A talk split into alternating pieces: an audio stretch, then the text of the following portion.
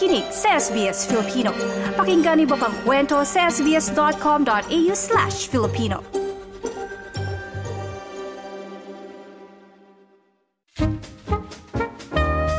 May Peraan. May Peraan. Welcome to My Peraan. Tampok ang mga kababayan nating magbibigay ng praktikal na paraan para kumita ng pera.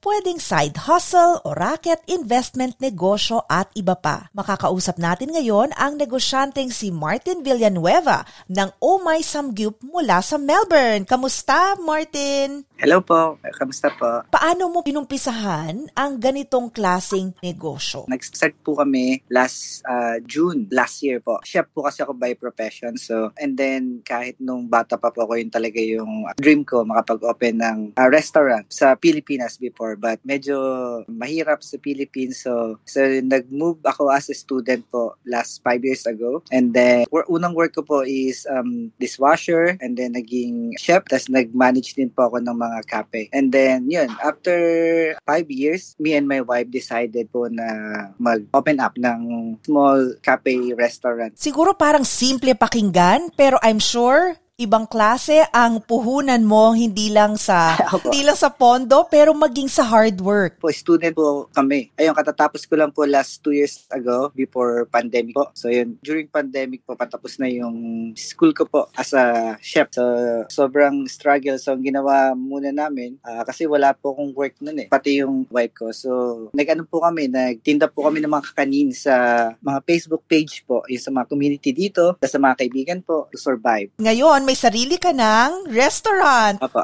Ikwento mo sa amin kung paano nyo napagdesisyonan lahat. And syempre, 'di ba, ang puhunan. Yeah, so very limited resources kasi nga po uh, visa holder kami. So wala kaming mga access sa loan or or mga uh, government incentives. So meron meron po akong naging friend na citizen po tapos tinulungan po niya nag-invest po siya sa akin. Tinulungan po niya ako para mabuo ko yung funds ko para makapag-create nung business ko ngayon. Mga magkano kaya ito? Initial investment po namin is ranging around 40 to 50,000. Yun po yung initial. Ano ang mako-cover ng 40 to 50,000 na yon? Kasi po, existing po yung business na binili namin. So, bin- binay ko lang po yung lease po niya. Tapos yung mga pang-renovate po, yun po, mga dinagdag namin. Tapos bumili po kami ng mga new equipments po. Tapos bayad po sa mga labor, mga ganun po. Sa mga inaya. Sa mga ah, signage, very expensive po kasi yung mga signage, yung mga tarpaulin stickers, mga ganun po. All marketing things. Tapos, ah, same concept pa rin po, ah, Filipino restaurant and Korean barbecue po. To get it up and running, mga magkano pa ang dinagdag ninyo? Around another 40,000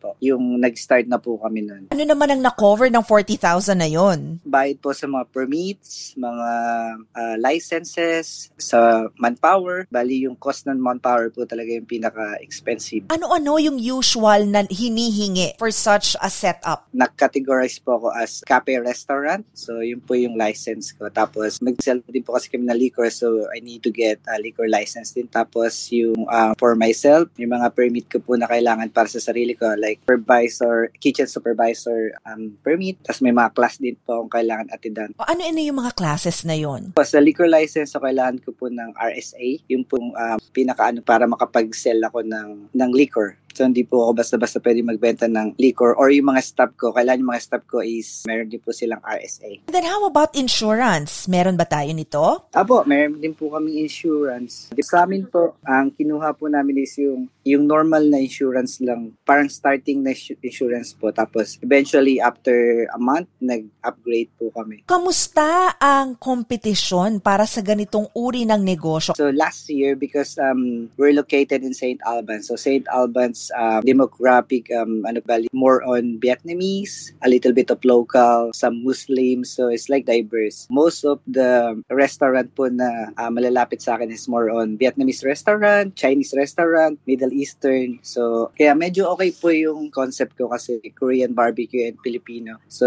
wala masyadong kalaban po. Buo ba yung loob mo na yun mismo ang concept na gusto mong gawin for your restaurant? To be honest, first medyo nag-doubt din ako kasi very limited. Limited talaga ako sa Korean cuisine because as a chef, so more on Western and then cafe style talaga yung uh, forte ko sa Filipino. But um, luckily, I have my supplier. Tapos yung supplier ko, meron din siyang Korean barbecue. And then they train me there before before I start up. And technically, kahit na binili mo yung existing na negosyo, you have to inject your own flavor into that. So, what would make it different from all the other restos around you na nakapaligid sa'yo dyan sa St. Almans? Siguro yung service po, yung service na binibigay namin sa mga customer namin. So, po siguro yung pinaka-unique na binibigay namin. Kasi food, uh, maybe it will be similar, but yung service po na pinoprovide namin is talagang personalized. Talagang inaano po namin sila, especially yung mga ibang lahi po. Medyo natutuwa sila kasi very hospitable, very uh, good yung service po namin.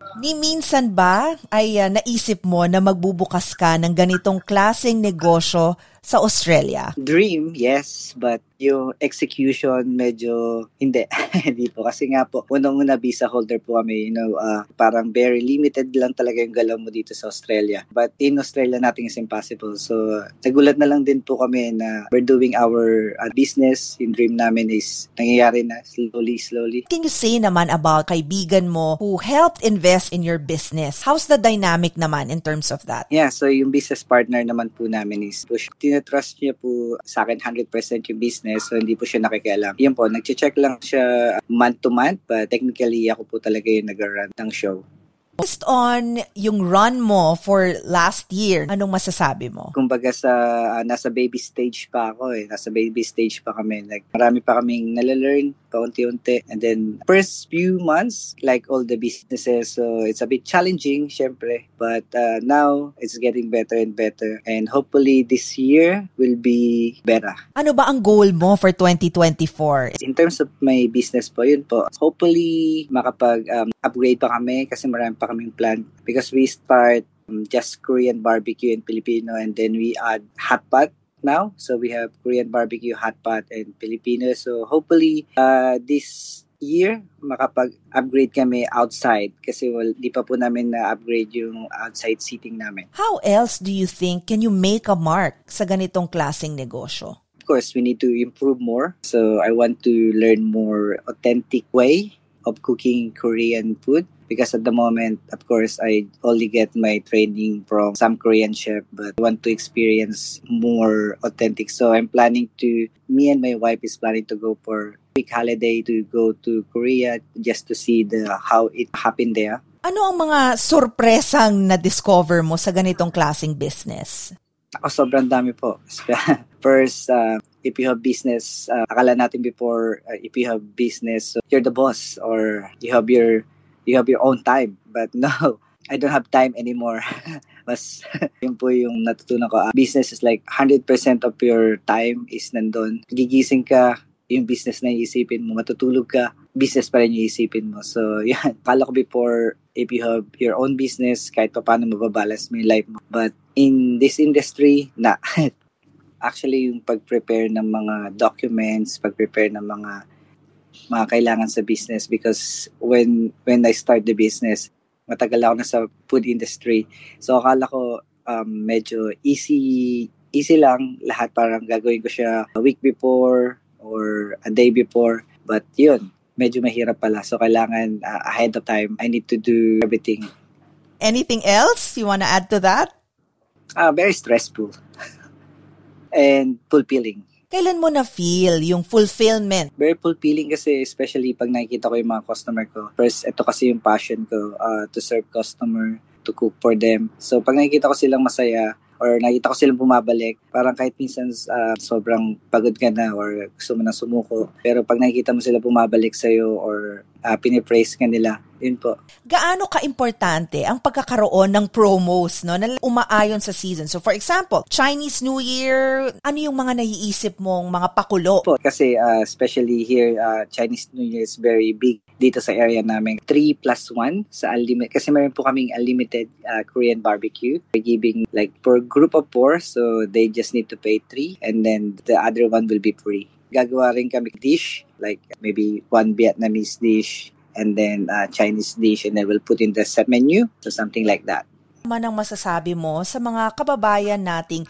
gustong magtayo ng ganitong klaseng negosyo? Inspire mo sila? Kagaya ko na nag-start talaga sa po kami sa wala. Kaya po, kaya nyo po mag-start kahit kahit anong status mo, kaya kaya nyo pong mag-startup. Um, Basta decided lang po kayo and ready ready sa mga stress, ready sa mga uh, challenges. And then, so kailangan po talaga i-plan muna. And then kung decided ka na, 100% just do it. Especially if it's your passion.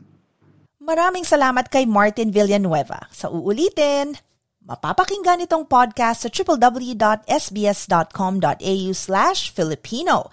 Tandaan, huwag ma-stress sa pera. Matuto mula sa iba dito sa May Peraan. May Peraan. May Peraan.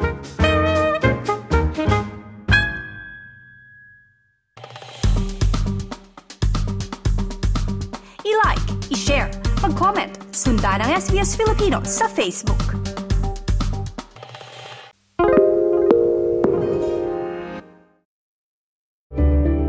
Need a few minutes to reset? Great Minds is a podcast from SBS that guides you through different meditation styles from around the world. Listen wherever you get your podcasts.